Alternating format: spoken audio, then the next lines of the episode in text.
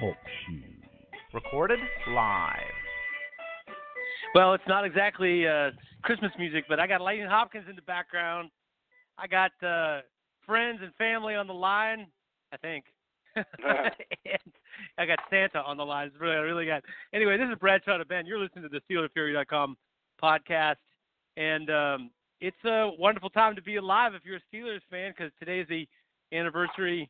Uh, what is it? The forty-two years ago, the uh, Immaculate Reception. forty-two years ago today. Three. forty-three.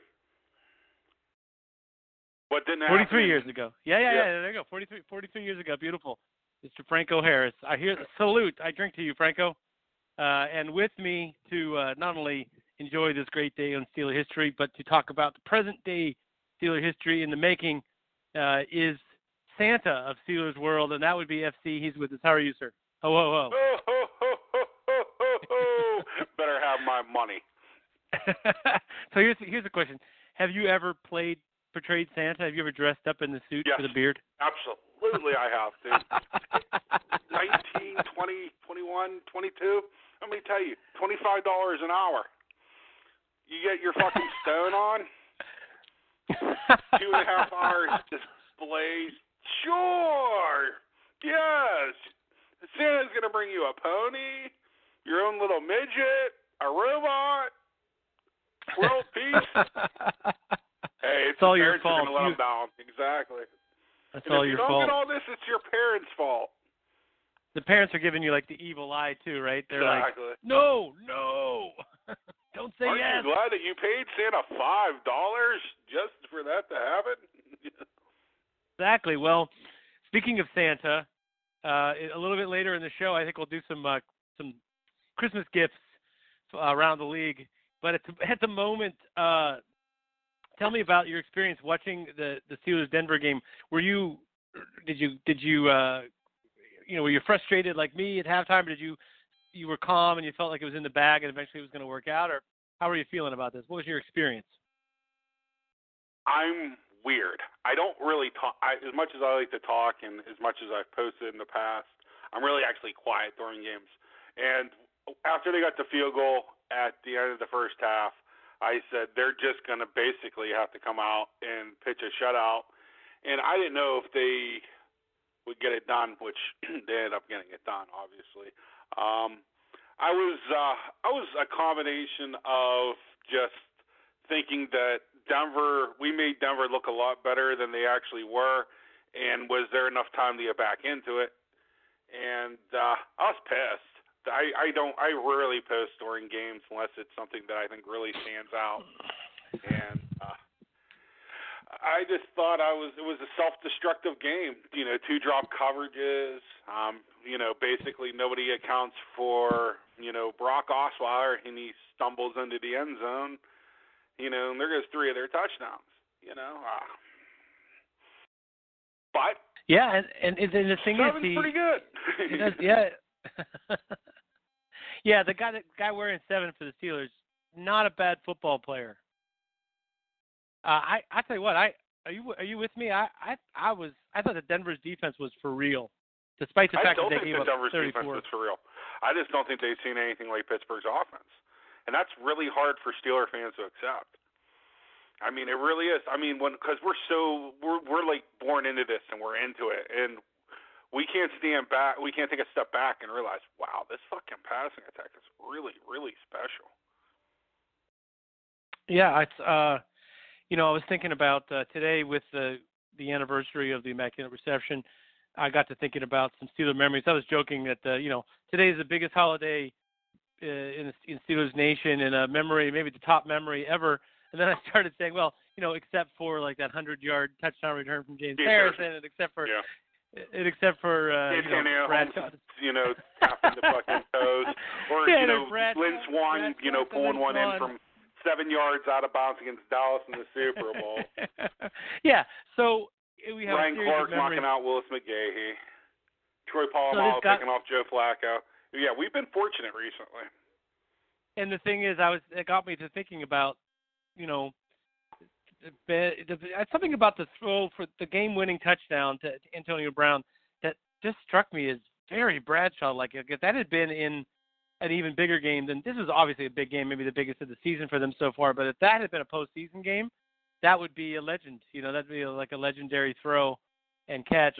And uh, you know, I, I just do I do I think now, as the person who started this whole thing with, you know, uh, with Bradshaw and Ben, and this, you know, being a fan of of Bradshaw's as I was growing up, and still convinced that he's, you know, uh, I, I always used to say he was the best football player I'd ever seen play football. I, you know, Ben is right there. He's, he's he might he might be reaching a level now where he's, you know, I don't know, best Steeler ever. Is that within his grasp before his career is over? I'm gonna put it this Could way he, uh, to the every generation, past generation X, he's gonna be. You know, I'm, it's I, I I don't remember Terry Brad. I'm you know early forties. I don't remember Terry Bradshaw as an elite N F L quarterback live. I've seen the films and I've watched the games. You know, the Terry Bradshaw may be one of the best throwers of a football. I'm not saying necessarily he got accurate as he got older, but he threw sixty, seventy yard darts that didn't get more than ten or twelve feet off the ground.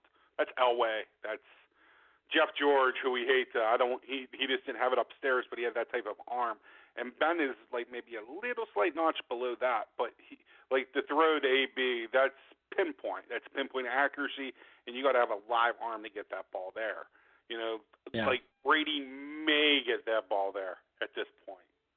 Man. No, well, the thing and the thing about the you know uh, Bradshaw and, and maybe even John Elway, they took big drops too. You know, they were they, right. they were like fifteen yards behind the line of scrimmage before they threw that deep out.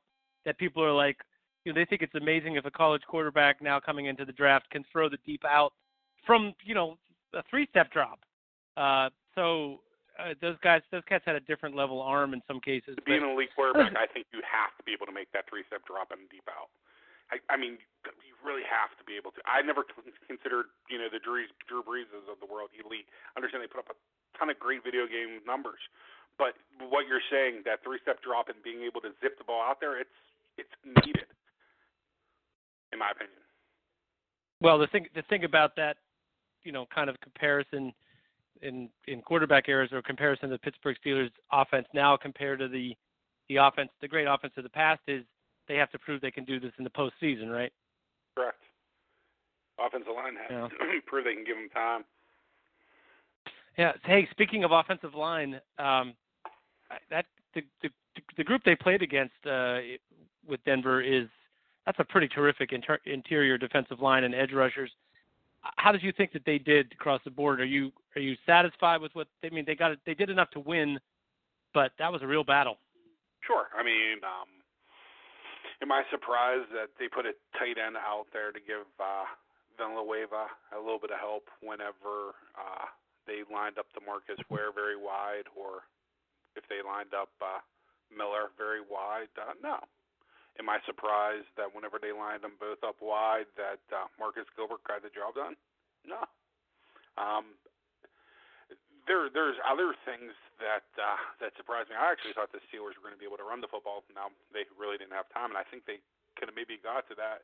But I think that's the one thing that's underrated about Denver is uh, they're actually a very physical defense. I mean, they have, like, um, not classic people playing positions where, like, Sylvester Williams is not definitely not your classic three four nose tackle. And uh, he did a heck of a job. I mean, we, we, we struggled to run the ball early in the game. Uh, you know, uh, they're they're good. They, they, they're, I think that I see improvement, you know, um, week to week. Um, Ramon Foster continues to scare me, and Cody Wallace is definitely not the best uh, technician at center, but you know he he really brings intangibles to the football team. Yeah, well, and that uh, you know they, their matchup, particularly in this game. I mean, Malik Jackson is there isn't anybody I can think of who's better uh, that they might face. Yeah, and that so the thing is, there's not a whole lot of shame in being dominated by him, but I thought that was I thought he was almost single-handedly wrecked the running game. Uh, you know, sort of like they couldn't figure out a way to get him moved in a certain direction, let alone blocked. Actually, you know, sure. so uh, makes it very hard. does it not? It does.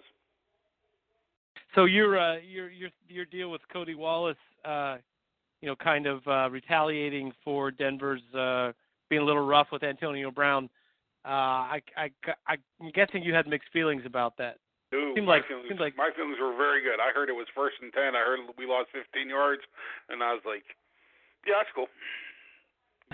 you, you, well, people, teams are going to continue to punch you in the mouth until you stop them from punching you in the mouth. And there was, I mean, I, I, would I like to see them go after somebody else other than David Berton? Sure. But he was there, and, you know, it happened. I wasn't thrilled with it, but at the same time, nah. I understand that, uh, you know, regardless of what the N F L and, you know, the media, N F L media machine want to put out there, it's violent game played by, played by violent men. It, we're we're pretty much going to the Coliseum, you know, in Roman times. Yeah. It's exciting. Sure, it, you know. So you gave, but you you gave the thumbs up instead of the thumbs down. Sure, I'm, I was I was good with it. I mean, hey, I mean, if you don't, I mean, how much is are you going to take? And I thought that uh, I didn't think the officials were that great early in that game. I think uh, the reason that most games get out of control is because uh, holding, a lot of times, often defensive linemen and pass rushers don't like to be held, and they really don't like it when the flags don't come out. And that's, you know, so when they're being held, they like to perhaps hit an offensive lineman underneath the face mask, and that offensive lineman says, well, fuck that. One punch leads to right. two, and, you know. Right. I'm sure you've That'll seen be them, the... if you, whenever you, you had on the, the lovely striped jersey where you just, you've seen it coming and just like, hey, you know, it's going to happen. I'm not the umpire. Well, kids, for the holding penalty. You know, okay, the, the younger the players are, the more obvious they are about it, though. Like, they'll sure. just kick a guy in the shins or, you know, punch him in the balls or something. Like, there isn't there isn't a subtlety involved. Like, in the N F L, I think that's they're pretty subtle at that level.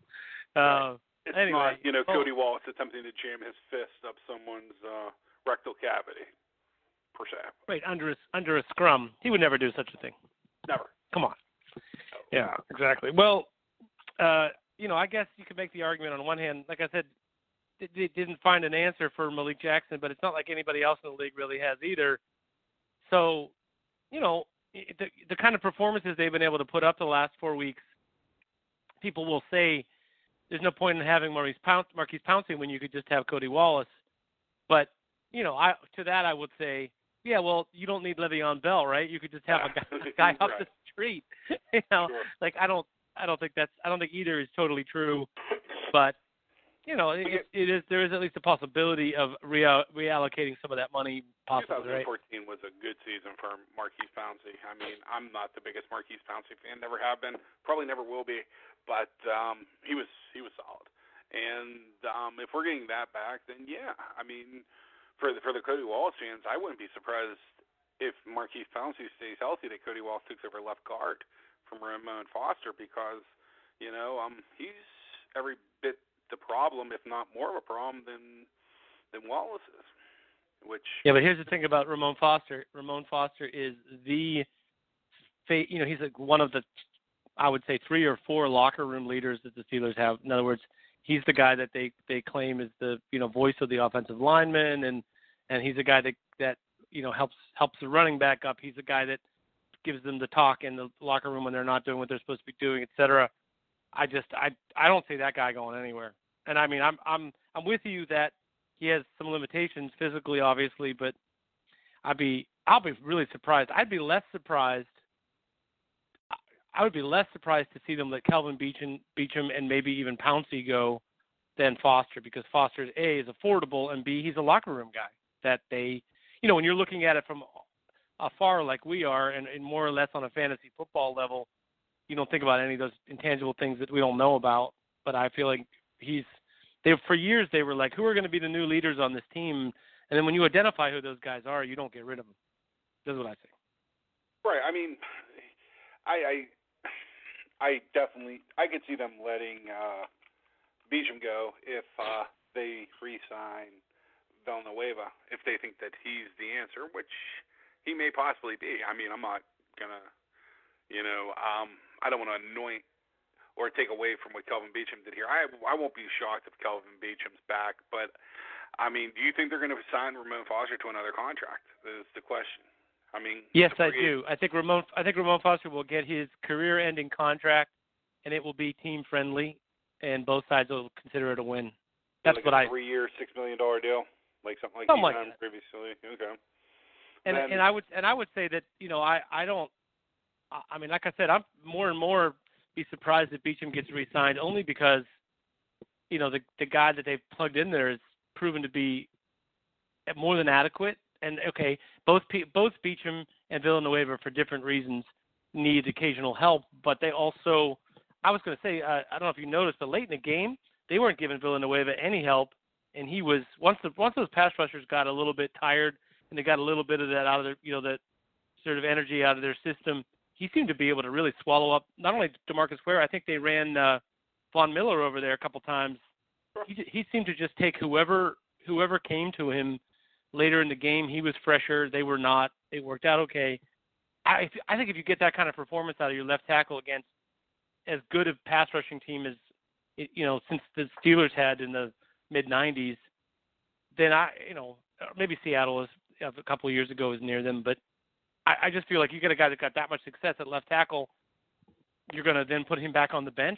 I don't see that happening. Dean, I mean, what, what, it's going to come down to what the, if the team thinks more of Beachum or if of Foster, and you think it's going to be Foster. And you probably are going to be right, but I can hope that maybe, because Beachum is just meant to be a left guard. He's actually mobile enough. He run blocks pretty damn well. He may not be weight room strong, but he's functionally strong, and he's a very good pass blocker. And I think the, the in an ideal world, you know, I'd rather give, you know, a two-year, seven million dollars deal to Beachum than the same deal to Foster, because I know what I'm going to get with Foster. And well, what do you okay. think about the idea of Beachum at center? Because I know that before he moved to left tackle, you know, they were looking at him as potentially being the backup center to Pouncey. Or being able to play all five positions. Yeah, I don't, I don't think Pouncey's going anywhere. And the cap's going up ten million dollars this year. Coming up in two thousand sixteen, it's going to be a t- they already announced it's going to be ten million dollars, and they're expecting it to be another eight million dollars the following year. So it's not even going to be. I mean, the Steelers are all right cap-wise going into the future. As funny as that is, and I, I, I, I you can only hope, I mean, that, they, the, that you get more of the Marcus Gilbert deals done, where because that's looking like highway robbery now. I, I mean, I'm coming around. I mean, Colbert might prove me to be a fool yet again. how does how does Marcus Gilbert not even sniff the Pro Bowl? I mean, how bad is the Pro Bowl when when you, you miss a guy like that? It's a joke. It's a joke popularity contest. I mean, and it's just, I mean. T- He's faced the two leading sacking teams in the N F L. Um, Denver Broncos are tied for the N F L lead in sacks with the New England Patriots. It's a very surprising yeah. stat. You know, um, he's given up one sack this year. It's not like he's going, he says garbage. It's not like, you know, uh, he's playing for a team that runs the ball forty times a game. We're, you know, pass per attempts per game with when Ben is in there, I think we're top two. Three in the N F L. I'm pretty sure. I know that we're top three. I think that we're number two um, for pass attempts per game when Ben's. And I'm not big for stats, but that's, you know, if if, if Marcus Gilbert had only given up one sack and we had something like three hundred pass attempts, it's not as impressive as whenever you consider, you know, it's closer. Going to be five hundred. You know, one sack, five hundred dropbacks. It's pretty damn impressive. Yeah. You know, it's ridiculous, to be honest with you, especially when you consider he's faced, you know, very high quality players. You know, he's faced the Jones from New England. He's faced, you know, Lamar Miller, or excuse me, not Lamar Miller, uh, the Miller from Denver who went to Texas. Von, Von Miller. Von Miller. Um, and, and, and then there's more than that. I mean, Michael Bennett, faced Bruce Irvin. Um, The the other kid from Seattle that went to Purdue, whose name escapes me right, right away. Um, the other Cliff Averill. Cliff Averill. You know, he he's just faced, you know, top pass rusher after top pass rusher, and then you look, he's, you know, a very good run blocker. I, I, I don't know what else he could have done. I mean, he's put up over the last nineteen, twenty games. He's and that's all it is. Any player in the N F L. No, he has like one sack, included. Gave up to Carlos. Carlos He's been over the last eighteen games. Marcus Gilbert has played as good at right tackle as Antonio Brown has played at wide receiver. And uh, if I would say that about any posi- any other probably position player, you would think that's a ridiculous statement. I can make that argument when you consider how successful yeah. Le'Veon Bell was. You consider that, you know, over the, those, you know, nineteen or twenty games, he's allowed one sack. You know. Yeah. Well, if only we could feel as loaded on the defensive side of the ball. However, I'll, let me ask you this question. Here's my dream scenario. My dream scenario is that, uh, uh, you know, Will Will Gay is a free agent. He gets re-signed. I think Boykin is a free agent. Okay, Boy, Boykin is a free agent that if from here on to the rest of the year, he like like last Sunday, he plays the entire game, is terrific, and, and feels part of this thing. They make a they make a Super Bowl run. You might be able to get Boykin back. So let's yes. let's just say you have Gay, Boykin, Cockrell, and and Sequez, uh, Sanquez Golson, Golson as your as your top four guys next year. Mm-hmm. I, I would argue that that eliminates the need to find a number one corner. Maybe you know what? Am I missing something? Yes, you can never have enough corners. if, if if we know whatever you're picking, it's like pass rusher. You know that. I mean, at this point, we we will take wide receiver off the board because of A B and Martavius Bryant. But whenever we're picking at, let's say, thirty-two, we'll be to continue this on. At thirty-two, if you can take, you know, your option is Jalen Ramsey or somebody ridiculous dropped. You know, you, you know you take the corner. But if you got everything equal and you got a, I don't know, let's a pass say, rusher. You, you see, I don't. A safety. Right. Okay, safety. And if you, if you have a safety that's rated the same as the corner, you probably not would go with the safety. You know, you probably pull the trigger on, I don't know, Eddie, Eddie Jackson. From I know that you're not a big fan from Alabama, or I don't know, um, Cash. No, I don't, I, I'm not not a fan. I don't actually know the player very well. Okay, he, he, I'm Perch is not as much of a fan because he actually has gotten beat vertically at cornerback, and he's actually got beat vertically this year against Ole Miss. But he is upside. Um, like uh, I think he'll be more Mike Mitchell-ish, you know, Brent Alexander in his prime-ish. You know, this. Smart, dependable, will lay the wicked, make you some plays. I mean, you're not going to find so many Ronnie Lotts or Troy Polamalu. They don't come around. You know, if that guy comes around, he's going to be taken in the top fifteen. But, yeah, I, yeah. I, but quarterback's still got to be a consideration. It's a passing leg, and we are thirty-first in the N F L against the pass. Yeah, but I guess it's just with a cor- – I mean, let's put it this way. I don't think corner is the biggest problem they have in pass coverage. Do you? No. I think that uh, – I mean – we struggle in other areas too, which is I think a a big concern. Um, I, I our strong safety and inside linebacker play and pass coverage is not great, and near as our outside linebacker. I would say that James Harrison is probably definitely far and away our best outside linebacker in coverage, and James was really not built to go backwards anymore. No, although I did uh, I did note a couple times Dupree. They don't ask him they don't ask him to drop a lot. Because um, probably they're not super comfortable with him doing it, would be my guess. But he does cover the ground, man. He, sure. he got oh, they, they they had a coverage where they they uh, had him covering the deep flat, like ten or like he's basically covering the out uh, while they had a little bit of a game going on a, on a blitz or something. And he, so at the snap, he literally just took off uh, backwards, you know, on a diagonal to the sideline, and he covered as much ground as Shazier, Shazier you know, in that period of time, maybe even more. Just feel like he's he's got the capability athletically of doing it, but you know, as you as we talked about last week, he definitely seems like he's hit a little bit of a wall. But I also, you could you could solve they, that wall for him, I think. But go ahead, I'm sorry. I'm just gonna say, I think they're they're asking him to do a lot of technical stuff, rushing the passer because of contain and lanes and so on and so forth. And I, he, you know, seems like he would maybe thrive a little bit more if you just let him loose at this stage of his uh, career. I agree, except for one thing. I would tell him, uh, if I was Joey Porter, I would tell him um, he can't run the arc one time, rushing the passer in the first half. I wouldn't permit it. I'd tell him if he runs the arc, that I'll put his ass on the bench, and then he'll be done for the half because he needs to develop a counter move, and he needs to believe that he can bull rush, and he needs to believe that he can drop something, a spin move. Show something else because he's becoming a one-trick pony with running the edge, and quarterbacks are stepping up right above him, and it's going to become a problem in the playoffs. I mean, two steps. Did you? Did, but did you think they were doing it kind of on purpose? Because I did. I, th- I felt like they were, they were particularly last weekend. I don't know about every week, right, but last I, weekend I, that I, they were I, trying to push. Stuck, it's stuck in my craw against Cincinnati as well. And you had Dalton, and you had uh, McCarron. A J. McCarron. Yeah. yeah, it was consistently. He's just running the arc, running the arc, running the arc. And you got to do something other than speed rush and try to loop around, you know, an offensive tackle. You got to, you know, he can easily, with his speed, be a fifteen-sack guy. Um, the, the, the thing that makes Von Miller special is Von Miller will dip back to the inside. If you get that right tackle's weight on his outside foot, he's done.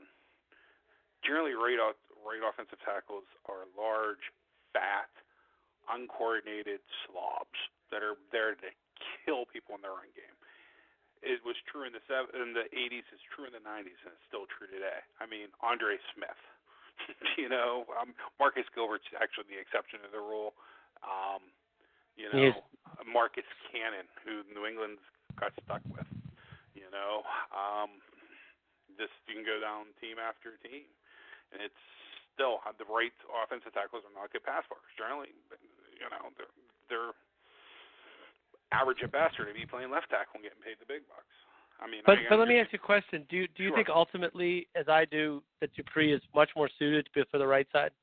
Because I feel like his responsibilities, you could you could sort of narrow him down a little bit, because I feel like he's a guy that, just based on his history as a football player and where he's at developmentally, that asking him to do, yes, he's asked to do more things on the right side.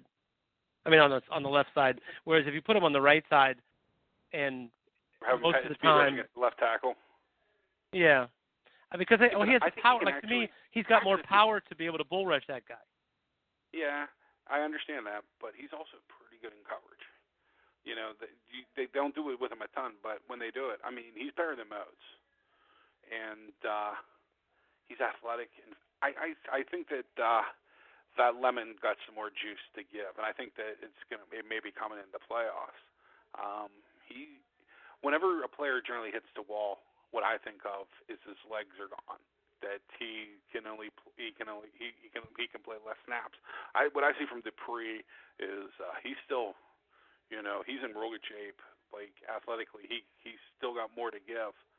Um, it's just he's still thinking a little bit, and, and you can see the more he plays, the less he thinks, and the more it's becoming instinctive to him. And I would the one thing I would tell him is don't speed rush. You can I, w- I would try to like get into his mind that he can physically beat offensive tackles with more than just a speed rush, and if if because teams still can't handle James Harrison. I mean, th- th- nobody wants to point it out because James Harrison's the villain of the N F L. A lot of teams still chip him with a back. Most teams keep a tight end in to restrict his pass rush. Andy Whitworth couldn't handle him. You know, um, yep. no, Denver couldn't handle him. I mean, yeah, he's he's pretty good still. Yeah. Um, he got another year on his contract. I I welcome him back. Welcome him back with yeah. open arms. Well, and especially if you're you're transitioning a new guy there next year, which you you know you might be. True. I mean, uh, Jar- Jarvis is up this year, right? This is this yes, is he make is. Or break There's year for him. Yeah. That's why a lot of people think that, and I wouldn't be surprised if both go. I won't be shocked if you both come back. Yeah, interesting. Yeah, I just, you know, this it's going to be, you know, we're looking ahead because there's still a lot of season left to go, hopefully. But what's going to happen in this next offseason, there are a lot of possibilities for the defense. You know, it's sort of like if you, if they come together and have a great run on defense in this postseason, then you might be inclined to re-sign more of those guys. But if they don't, and it and it really is glaring, becomes an even more glaring need, you, they have the potential because of the way the contracts are to just about blow the whole thing up, don't they? They could if they wanted to. And plus, you have an extra ten million dollars in salary cap room. You know, that the the N F L salary cap's going up ten million dollars. People were expecting a two million dollars, you know, acceleration. It's actually a ten. and then they're expecting eight million dollars more the, the following year. And uh, the Steelers have been rebuilding, but they've been rebuilding a lot with youth. And it's, you know, David DeCastro, Marcus Gilbert, pretty young guys, Maurkice Pouncey. He's not a spring chicken, but we're talking, you know, going to be into his, you know, late twenties. You know, that's still a young guy. Villanueva's a yeah. young guy. So your offensive line's all young. A B, he, we, he seems like he's a grizzled vet. He might be pushing thirty. Martavius Bryant's twenty-two, twenty-three years old. Marcus Wheaton, the old man of the group, still signed for another year, twenty-four, twenty-five. Heath Miller, ancient. But, you know, you got Jesse James. We may not love it, but so tight end would be somewhere we're probably looking. You got to look for your next quarterback. Le'Veon Bell's a young kid. Um, and backs want to come to Pittsburgh. I don't know why, but... Well, you know. Sure. Well, yeah. I mean, at this point, I think anybody who's got a chance to play with Ben on offense feeling, or, you know, feeling pretty good about life. Did you hear who signed with uh, New England this week? Steven Jackson, uh, I, back in the N F L. I, Steven Jackson is D U N done. He's more done than Peyton Manning, isn't he? Maybe. I, I'll put it this way. Um, I wish he signed with a different team. I wish he signed with us or with somebody else, because I would love to see him get a ring. Um, I hated the player because people said that we should have took him instead of Ben way back in the day. Which I, what? what? Yeah. Come over here. Let me. Let me. Excuse me. Come here. Come here. Yeah, you'd have to whack somebody upside the head for that. Yeah. Uh, what kind of maneuver? But, but you know what? He made a very. He had a very good career for a while, and you know there are certain guys that you cheer for even if they're not Steelers. Sure. No, I buy all that. Right. Um, for some reason, Steven Jackson's like one of those guys. For me. Yeah. I don't know why. Well, I guess I, all I would say is uh, the only guys you can be pretty sure are going to be back next year on defense would be Hayward, Tewitt, Mitchell, Shazier, uh, Dupree. There's They're really – Golson. Every other guy. Well, Golson will, will be here, but, Mitchell, but I mean, I, it's like yeah. pretty pretty much the, the rest of the guys are either – Uh, their contracts are up, or their salary cap issue, or they're not necessarily secure. You figure that probably Gay and uh, and Will Allen are going to probably will probably sign two or three year deals, team friendly. Just they both are still going to want to play. They both know they're not going to break the bank, and they both know that they fit here. And and if Will Allen becomes our fourth strong safety, so be it. I mean. He's earned every single dollar he's being paid this year. Um, he's oh, left, yeah. He's left the I Q points like, out on the field for the team, you know, psycho. So, and, yeah. I mean, he's he caused the first turnover against Denver. A lot of people, I mean, that'll go forgotten, you know. But no, no, he's he's caused a lot of turnovers this year. Sure. And Jarvis He even Jones, caused one that wasn't counted, yeah, one that wasn't counted. Yeah. Will Allen or Jarvis Jones, always around the ball for the Steelers, as fine as it sounds. Yeah. Oh, just about a half step slow getting there. Okay. Sometimes. Uh, all right, well, uh, for a second, let's, let's talk about this matchup coming against the Ravens. Um, I think everybody should be cautioned of two things. One is this Baltimore Ravens team bears little resemblance to uh, the team that played the Steelers in the week, whatever it was, week two this year, week three. Uh, and it bears almost no resemblance to what who they played a year ago. But the second thing to keep in mind is it's still the Ravens. It's still Steelers-Ravens. It's still going to be a division game where, like the like the Cleveland Browns do, they, they're totally capable of putting up a good fight and playing above their heads for a game or part of a game against the Steelers. What, what What's the most concerning thing about this matchup for you? Injuries, and I'm going to get back to something. I'm going to get off on a little tangent because I've been saving up for this. This game right here is why you never put up two points when you don't need to put up two points. This game here is why Jim Harbaugh should, or John Harbaugh should never put up the extra fucking touchdown on the Steelers last year. This here, this game right here, if I'm the Steelers, I have one goal. I want to fucking embarrass this team. And embarrass them. They try to do it to you. If I can hang seventy, I hang seventy. If I'm the Steelers, literally, I hang seventy. I know that well, sounds horrible. I know it's playoffs and you rest players and you show respect. You show respect to those who show respect to you. There, you can't find a single person on the message board that'll say that I, like, hunted them down and picked a fight with them, because I've never done it at Steeler Fury. The re- I don't I don't have problems that a lot of people have, because I go out of my way to be friendly and nice to people. Jim Har- or John Harbaugh here got it bad. He got so many players injured, and he could have been a gentleman. He could have played the game the right way in the past, and I think Tomlin would have called off the dogs early if he had to, you know, just for the respect angle. But Harbaugh tried to break it off, and the Steelers, Tomlin, everyone's, the fan base, the players' ass. And that stuff doesn't get forgotten. So if I'm the Steelers, I think they're going to come into this game with the goal of maybe trying to hang seventy points. Well, I'll tell you what, I'll, I'll tell you in about fifteen minutes. Or so, uh, ten or fifteen right. minutes. Why I'm why I'm laughing, but it has to do with my prediction this week. But uh, seventy at any rate, six. Well, well, here's the thing. Here's the thing. I, you know, having I watched the game against Kansas City. This is a game the Ravens got blown out. But in this game where they got blown out, you know, they had a, a length of the field, pick six for a touchdown. They tried a fake punt uh, on, you know, with their punter running up the middle, which actually was executed very well, and they they probably the punter had he gone had he zigged right instead of left, had about forty yards of grass. It just went the wrong way, went into the tackler, uh, but still, you know, kind of a silly play. And they had a couple of bad other bad turnovers. Just sort of stretch of the game was very bad. In the early part of the game, even with terrible, uh, you know, just a guy that just uh, like in the Major League Baseball, they'd refer to him as a, a, a a quad A player, Jimmy Clausen. He's not, you know, he's a, he was a decent college player, just not really good enough to be an N F L quarterback.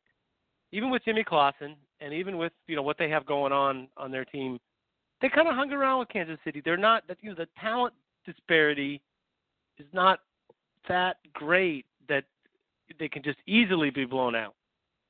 But, you know, so it's like, to me, it's still a little scary that they could keep it close for a quarter, uh, especially in a game that's going to be fairly emotional, I would think, because, you know, from the from the Ravens standpoint, I don't know, are they are they a lock yet to, to get the uh, are they locked into where they?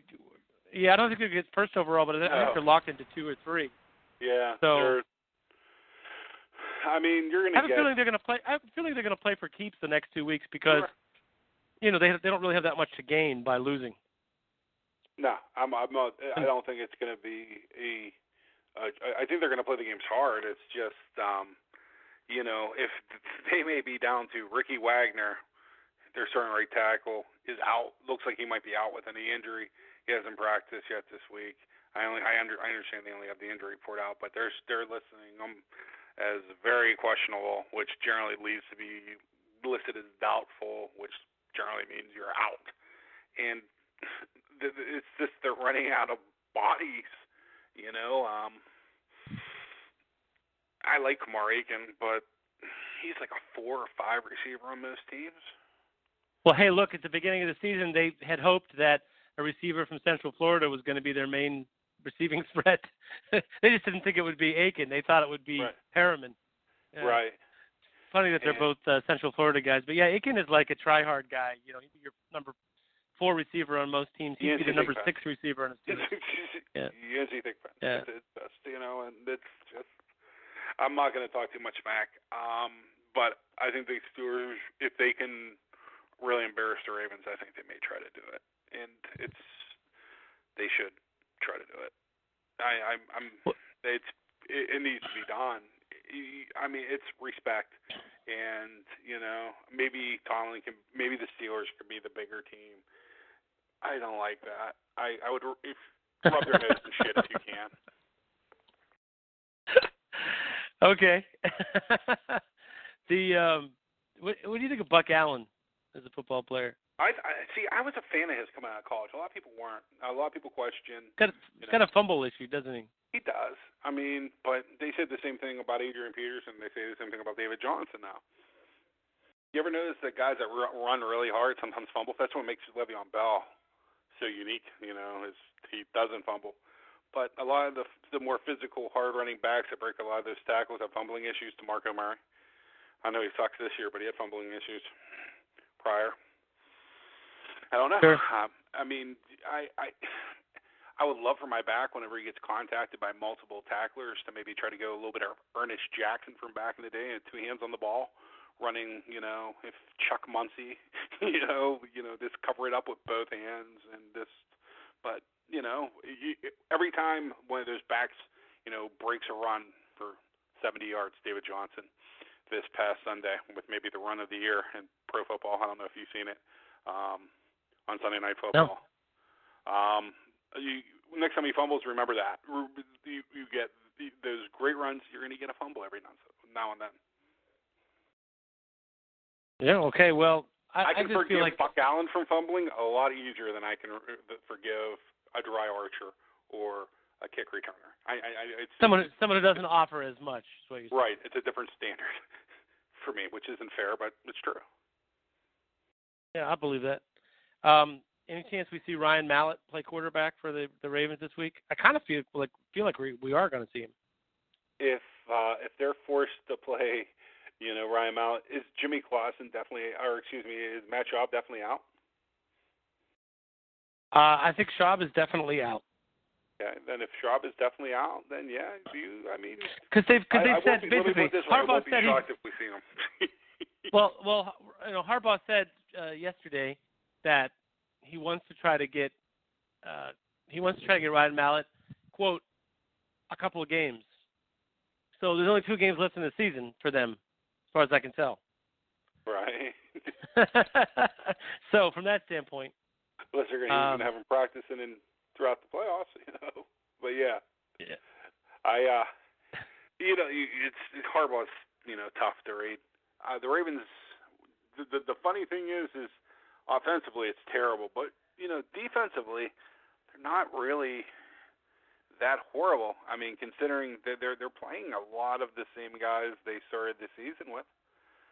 I mean, uh, the the one big difference is uh, Lawrence Guy's in at defensive end. I mean, Timmy Jerrigan. They still have the same nose tackle. Brandon Williams. You know, you still got Dumervil. Um, they are missing. Yeah. By the by the um, way, I like the uh, Brent Urban. This Brent Urban, the uh, their draft pick this year, from uh, University of Virginia. Nice uh, pass rusher. Good looking pass he rusher. He's like I a mean, Brett Brett Kiesel for them. Right, and he and uh, he actually the reason I liked him is he actually can play, you know, with bent knees. It's unusual for, you know, a taller player to be able to play with, you know, bent knees. Lowest guy always wins, no matter what. I mean, it's they win. And he can, if you can get low and you have long levers, which those long arms of Urban allows him to do, say hello to J J. Watt. You know. Yeah. Well, that that may be the that may be coming up in in two or three weeks. Yeah. Um. Uh, yeah. It could be. True enough. All right. So if other than injuries, which we're you know I'm going to knock on something a couple sure. of things. Um. Aside from that, um, you know what. What the, I, don't know, I sometimes ask you this question when the Steelers are playing an opponent who, on paper, is overmatched. What would we see that would make you concerned about the outcome of this game? Like, what's going to keep it from really, being a blowout? Really, Todd Haley really wanted to get the run game established because I don't um, – the, the, the Ravens' front seven is pretty good. I mean, like I said, you, you from what they started the season with, the only they're missing Suggs, which basically means that uh, Dumervil see him more snaps, and Zadarius Smith from Kentucky, who was Bud Dupree's running partner, see him more snaps, and he's actually pretty good against the run. You know, Courtney Upshaw, the other outside linebacker, very physical. Darrell Smith, pretty good. C J Mosley's a stud as their other inside linebacker. Both their safeties, Kendrick Lewis and Will Hill, are physical. I mean, it, the Steelers' running game, really, I mean, if, if we try to powerball it and with this, the longer this game stays close, the more of a chance the, the Ravens' hopes, you know, will grow. You know, unfortunately for them, you know, Darius Webb, Kyle Arrington, Sharice Wright, Jimmy Smith, they ain't covering our fucking wide receivers. And Kendrick Lewis and Will Hill ain't running with Martavius Bryant. They ain't running with Marcus Wheaton. They ain't running with Antonio Brown. You know, they they if they're not eighteen yards off the ball, they're getting run by. Yeah, well, let, let us hope that the that the biggest argument that we have uh, while watching the game is, is it time to take Ben out? Sure. Actually, here, here's a better question. If you, you know, if they're so fortunate and everything goes the Steelers' way and they get a lead in this game. Uh, you know, who do you decide is worth, worthy of being pulled out and who should, you know, because they, they can't pull everybody out, right? No, I mean, obviously like, you can't. At some but, point I mean, it becomes ridiculous, but I would think, I would think that, you know, you, you're so thin at left tackle. You're so, you know, uh, Antonio Brown is so irreplaceable. Sure. I mean, uh, I, I pull. Running back, running back. I mean, right. There's, you guys, don't need two wide receivers, so you figure Darius Hayward-Bay and uh, I don't know who the fifth wide receiver they've been dressing is, which is a little bit sick. Um, it's Darius Hayward-Bay is the fourth. Do they uh, dress Coates? He doesn't dress that many no. games. I don't think he dressed. I'm not sure. I don't think he dressed last week. No. Right. So how I mean, how how deep are, how deep are you a wide receiver when you know arguably the best wide receiver in the best conference in college football? You draft him, and and he doesn't even see the field. Like he's got like two targets on the season. Like you, you're pretty good at wide receiver when you you don't even glance glance at that guy. That's amazing. I, I, the best way to describe him is imagine if Teddy Ginn was really really big. It's it's horrible to say, but it's like true. And he's a really good blocker. Hmm. But I mean, I'm not I'm not taking it's and and what I mean is like Ted Ginn. I've never ever ever seen him caught from behind, and that's the same thing that I can say about Coates. Never seen him caught from behind. Why? So here's a question. Why I had a dream. I just remembered this. I, uh-huh. I had a dream like uh, Monday, uh-huh. and it, it was I, I saw. I was talking with somebody who's a uh, uh, not necessarily a coach with the Steelers, but like somebody who works with the team, like in the in the in the locker room, trainer or somebody. And we were talking about something about kick returns, and he said, "Do you know what the kick return teams need? fourteen." And I was like, "fourteen." And I, then I woke up and I was like, "Oh, Sammy Coates, yeah." Why? Like, why doesn't Sam? If how how is it not possible that Sammy Coates has has uh, gets a look at kick returner for this team? His his hands fumbling the football aren't really a question, are they? Or catching the football as a kick returner? I know in camp he struggled as a punt returner, but that's a different animal. Sure. Um, I mean, punt return, I, I, I never really got to field many punts or kicks in my day, but my understanding... Uh, Did you catch a kickoff and get nailed? Like oh, I, the football, if, get the, get the wind knocked out of you? Anytime I had the ball in my hands, which was not often, um, you better be violent. You better come high and hard, because I was like looking to get Larry Zonka. I was old school, baby. Merrill Hodge, Larry Zonka. wait Jack, a minute, wait a minute. Frank, you don't remember Frank Terry Bradshaw as an elite quarterback, but you remember Larry Zonka. Like I'm, call, I'm throwing the flag on you, man. No, I mean Throw like my, that was my running style. It was like like boom, boom, boom, like looking to make contact, like Kevin Mack. Like looking yeah. for something to run into. I wasn't Christian Okoye where I could run by or around people in a large body. I do you remember Christian Okoye from the Kansas City Chiefs? Of course. I seen him on T V recent. Like it's recent. He's still like humongous and in like great shape. It's like him and Herschel Walker. That's like they like sold their souls. They don't age. They do not age. They're both well. Those those cats were in a tremendous shape. They weren't. They were never football fat. Like they're still fat. in tremendous it, shape. They were I mean, big like, for being fat. Ridiculously tremendous shape. Let me tell you, like who you should try to see on T V now, Maurkice Jones-Drew. It looks like a fat guy ate Maurkice Jones-Drew now, dude. He got to be thirty pounds. Five, five, yeah. thirty pounds. He's Let me put it this he's way. He's enjoying you, retirement. You know what Nate Newton, you'd expect Nate Newton to look like? That's what Maurkice Jones-Drew looks like in retirement. I see them on T V. I'm like, there ain't, there ain't, there ain't no way that's Maurkice Jones-Drew. And then they're like, Maurkice Jones-Drew. I was like, ah! You but then like, you see like, uh, offense. You see offensive linemen who look like, like you're like, wait, what happened to the rest of you? Right. Jeff Saturday. Um, yep. He's from from the Colts. He wasn't a big guy, but he's really, really like thin now. And there's other guys. So, uh, go ahead. So I was just going to say, when you were running the football, you were Laquan McGowan, weren't you? Yes. Yeah. I was How Roosevelt about that guy? Knicks. By the way, I just posted on the uh, on the podcast uh, uh thread on on Steeler Fury dot com, I posted uh, a video of Laquan McCon scoring a touchdown. But in the in the preview for the video, it has a picture of him holding the football, and the football looks like you know if if I held like one of those little kid footballs, like like it's amazing. This dude is huge. He is he is a big dude. He can play a little bit, though, I think.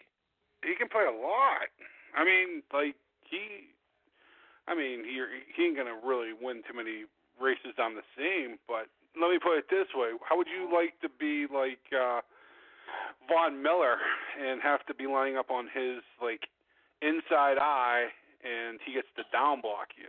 It's like he's six seven, all six seven, all of four hundred pounds.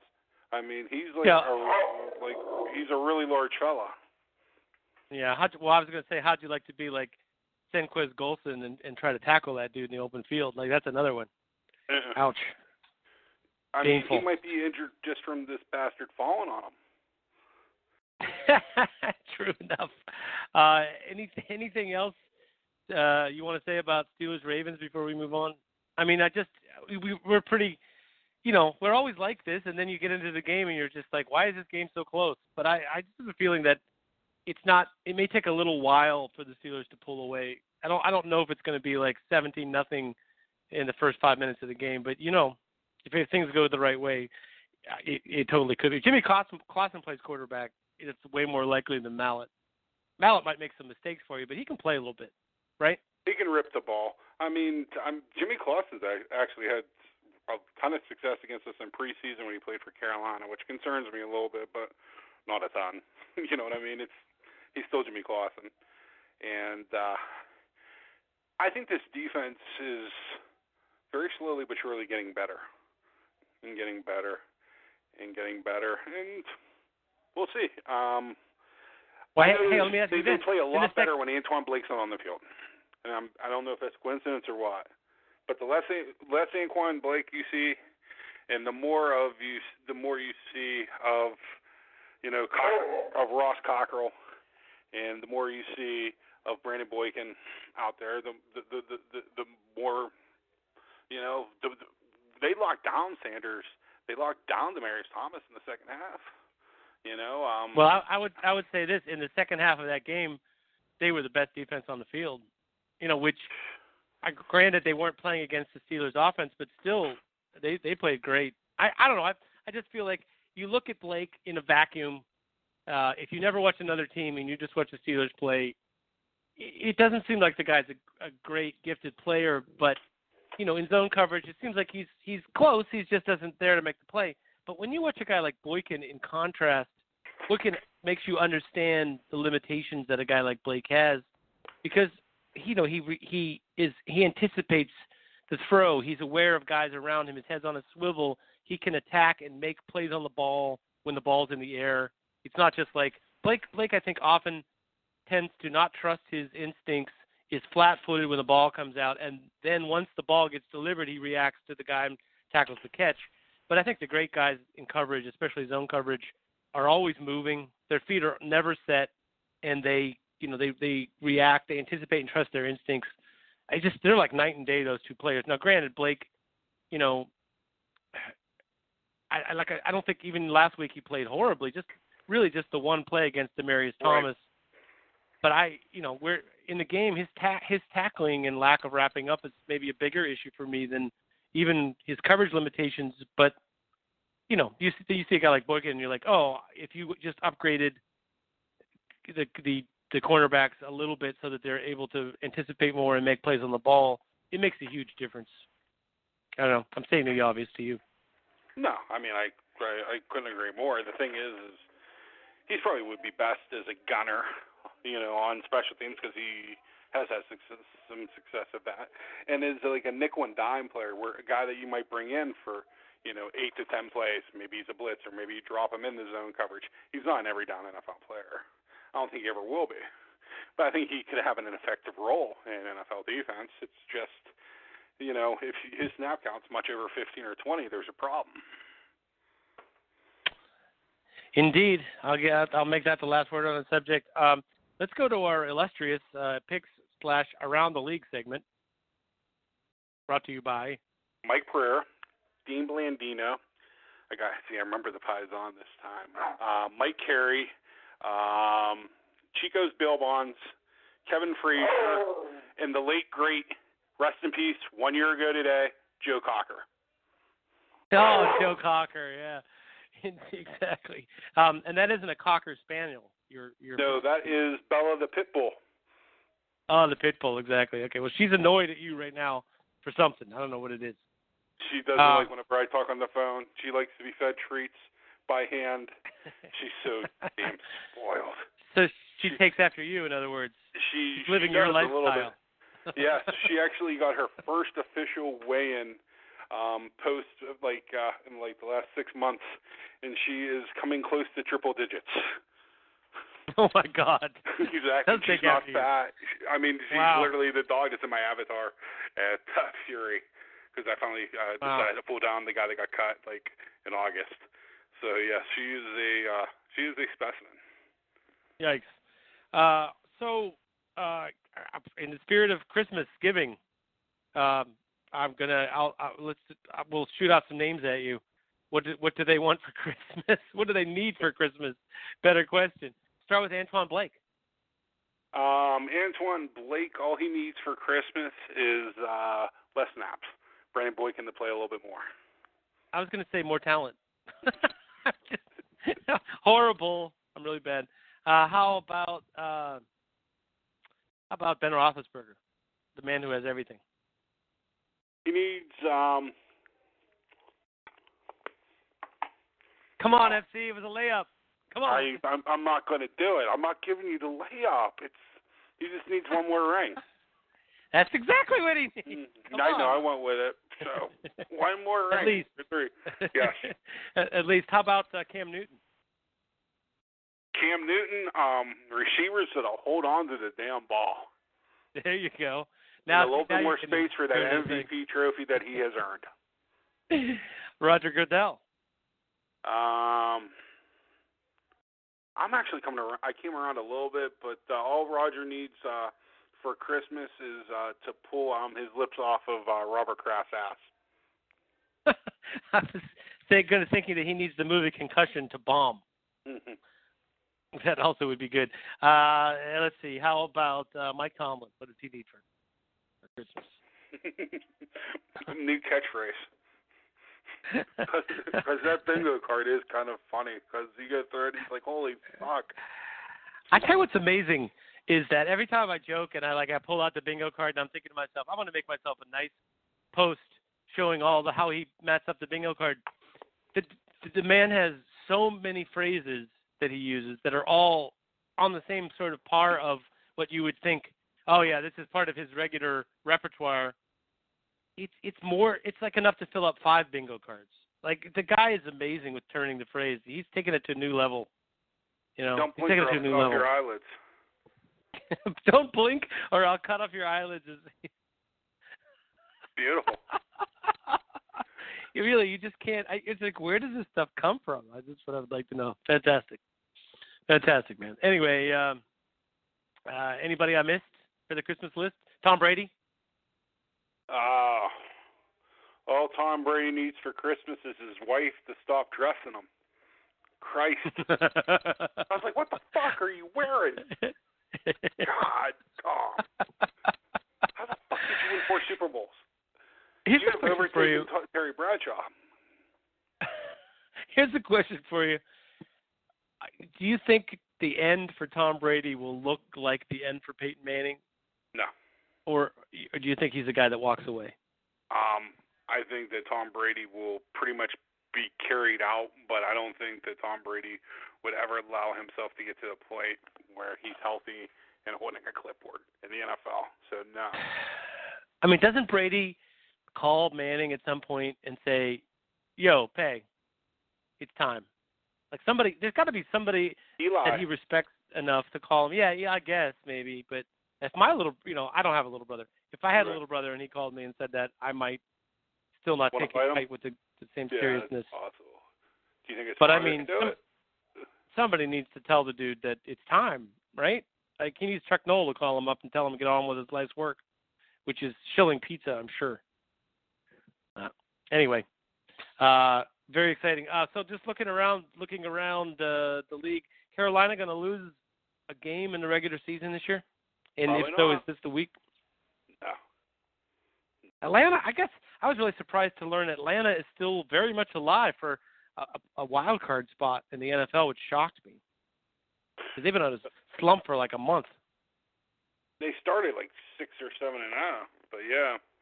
Um, now, um, as funny as this sounds, Josh Norman was the original, you know, Julio Jones cure. I mean, he he's he's done really well against Julio Jones. That's actually what got him on the map with me. Oh, that's right. There was some other guy that liked him for the draft. You're just like, you bastard. No, it's okay, I'm, man. Coastal Carolina. No, no, no. I'm being, I'll be, I'll be serious. Um, very rarely do you have a corner that can match up with the smallish corner or the smallish wide receivers like the Antonio Browns or the Odell Beckhams, and be able to match up with the bigger boys, the Julio Jones, Martavis Bryant, Megatron, the six foot four, two hundred and twenty pound plus wide receivers. And Josh Norman's shown the ability to cover both. You know, and he's probably the only corner. Patrick Peterson struggles, um, actually, with smaller wide receivers, struggles mightily with smaller wide receivers. Um, and then, you know, you take other, you know, other corners out there. Uh, you know, Darrelle Revis, I don't think he's the same player he once was. It's father time. I mean, he is entering his tenth year in the N F L. You know, he does play premier position, you know, or excuse me, ninth year in the N F L, and he does play a premier position. You know, which is based on athleticism. I mean, Darryl Greens of the world are a rarity. You know, Dion, you know, had it, and then he lost it. You can't really say it about Rod Woodson because of the move to free safety.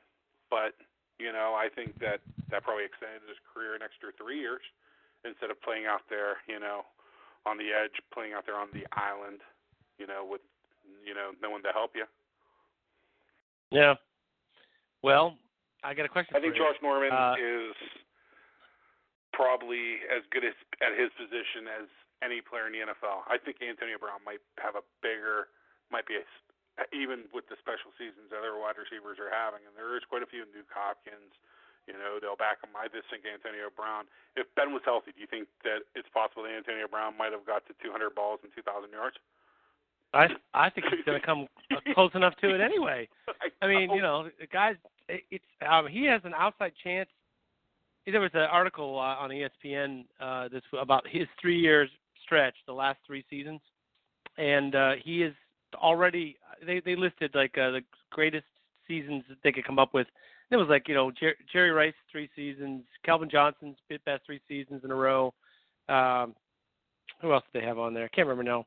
But at any rate, uh, of the five guys they had listed, Antonio Brown already has the most catches. Uh, with two games to go, and he is something like uh, two hundred thirty yards or two hundred forty yards shy of the most yards. And they were like, well, he's got a good chance to, you know, get number two in yards. And I'm like, have you seen this guy play? Like, it's he's not. It's not impossible for him to to get to, to the, uh, you know, to the point where he would have the most catches and most yardage of any wide receiver in N F L history for three seasons in a row. Like, that is lofty territory, no matter what the rules are like. You know, there's there's nobody doing what he's doing right now. Um, but you preempted my question a little bit, which was just going to be, um, I'm I'm going to take a stab and say, uh, Keith Talib, Patrick Peterson, Josh Norman, Marcus Peters, are, the, are those the four best corners in the N F L? And if so, how do you rank them? I'm, I'm, I'm quickly going over corners in my mind. You know what? I'm going to um, – Butler from New England's actually pretty damn good, too. I don't like to give him credit, but I would go no, – No, no, no, no. He definitely is. For second-year players especially, very good.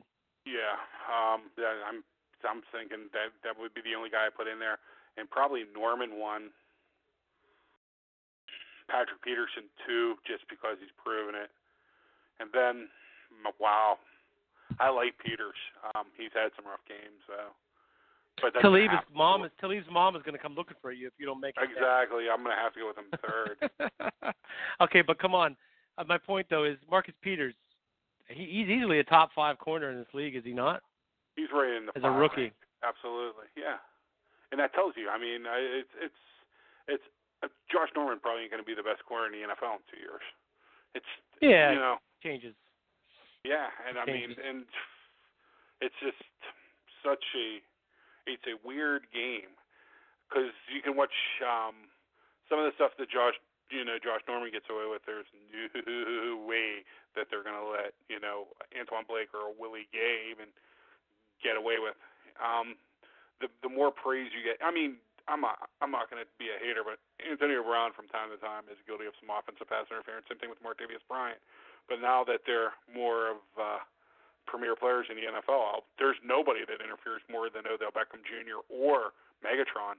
I think that I like I I seen it cut up where like they they could have been called for offensive pass interference sixty times in the last uh, over the last season and a half.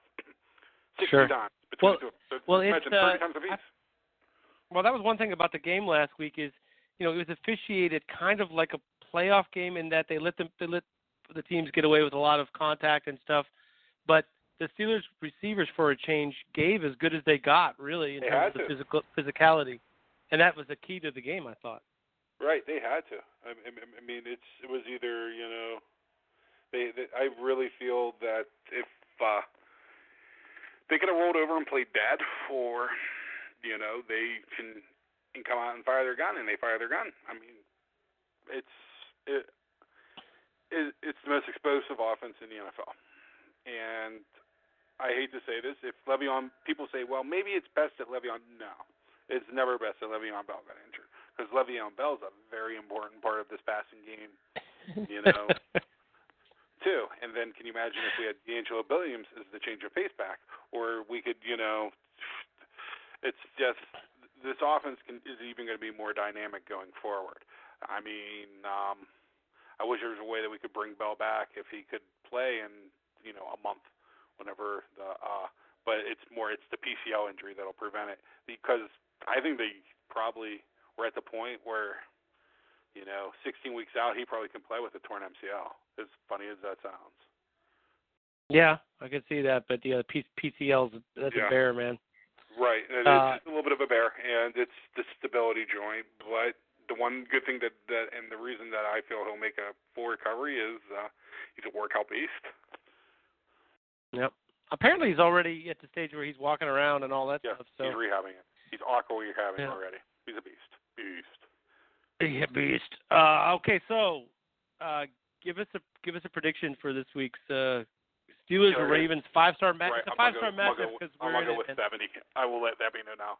Um, I think that the Steelers are going to have the opportunity to hang a lot of points, and I think they're going to take advantage of that opportunity. thirty-eight thirteen Steelers.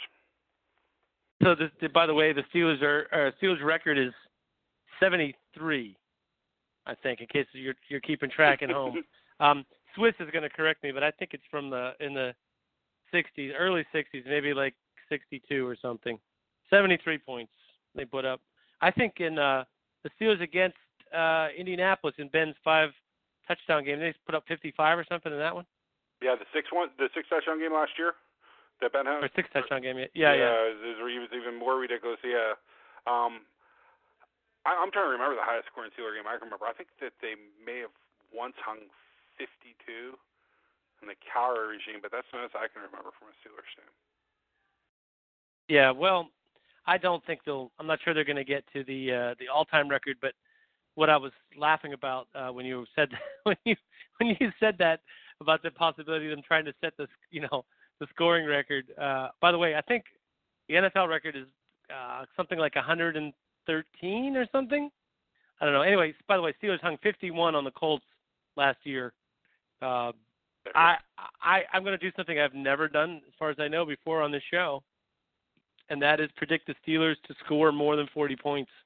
I am going to take the Pittsburgh Steelers forty-one to fourteen uh, oh, well. over the over the Ravens, and that for, for very much the same reasoning that you had. Can you imagine being the coach who put one hundred thirteen points up on Chuck Noll? If you ever try that shit again, I'll kick your ass. That was like whenever they like hung fifty on him. Can you imagine like one hundred? He'd been like yeah. going to well, his that, car to get his gun. Actually, well, the, the he'd have been like. The- Fast home. Go to your car. Get your rifle. Get your uh, automatic weapon. Yeah. Now I, I don't know. I, I think that the only reason I'm going to make the score that high is I don't think it, it has to take a whole game of being a close game for the Steelers to score, score forty-one. I think you could get a defensive score uh, and you know uh, a a couple of uh, three, couple of two, three quick touchdown passes early in the game and uh, get a, a Landry Jones score or a, a running score late in the game when you're just trying to salt it away. I just have a feeling that this is not going to be a close game. And if the Chiefs, if the Chiefs hung forty last week, I think the Steelers are going to be have two priorities in this game, as you said. Well, three. They're going to win the game. They're going to try to stay healthy in the course of the game, and they're going to try to stay hot. I think that's a big uh, factor that, that we've seen before in Mike Tomlin teams as they come down the end of the the end of the last couple of games of the season in December, is that they're they're not looking at that point to like tread water to get to the postseason. They're looking to stay hot, and guys play and they play hard. And I think if the Steelers come into the game, they play hard, but the talent that they have against what they're going to put out there, uh, if forty-one fourteen is the right score to predict, it might end up being a one-point win, if which in which case, as long as we end up healthy, I really don't care. Uh, but this is what I think is going to happen. F C, I give you the holiday last word, man. What's what's the word? Don't drink and drive, kids. Have a happy, uh, Merry Christmas, happy holidays. Uh, we'll probably talk to you before New Year's Eve, and I'm going to tell you don't drink and drive then, too, but just don't drink and drive. It's not worth it. And uh, hopefully, if the Steelers uh, do their normal thing and they choke against the Ravens, you're going to want to listen to the podcast because I'm going to be so fucking vile, so vulgar. But I don't see it happening. So, But, uh, you know, enjoy Christmas. Remember, it's, you know, little baby Jesus' yearly birth, so. Don't drink and drive, and uh, deal with your family. If you have Valium, take them. You're going to need them. So this is a classic F C. We might have to bottle that last word. I'm afraid to say anything else, man, except for thank you for joining me on the podcast. Uh, have a Merry Christmas or uh, Festivus tonight. Tonight's Festivus, man. Yes, so yes, it is. Air, air your, your could have aired our grievances. What am I? What am I thinking? We totally forgot to air our grievances. Damn it. I think we, to be fair, won. we air. If you win the toss, defer, get the double possession. They're going to but, but I have you, Ben. There you go. Yeah, I think we oh, air our coach. grievances. It's not like you I lose think them. We, I think uh, we air our grievances every week on this show, so yeah, it's yeah. always Festivus here with yes, the Steeler Fury dot com podcast. On behalf of my friend there, F C, and uh, Fury and all the gang at Steeler Fury dot com, I'm here to tell you, Merry Christmas, and go get 'em, Steelers. Steelers. Happy Festivus, too. Yes, happy Festivus.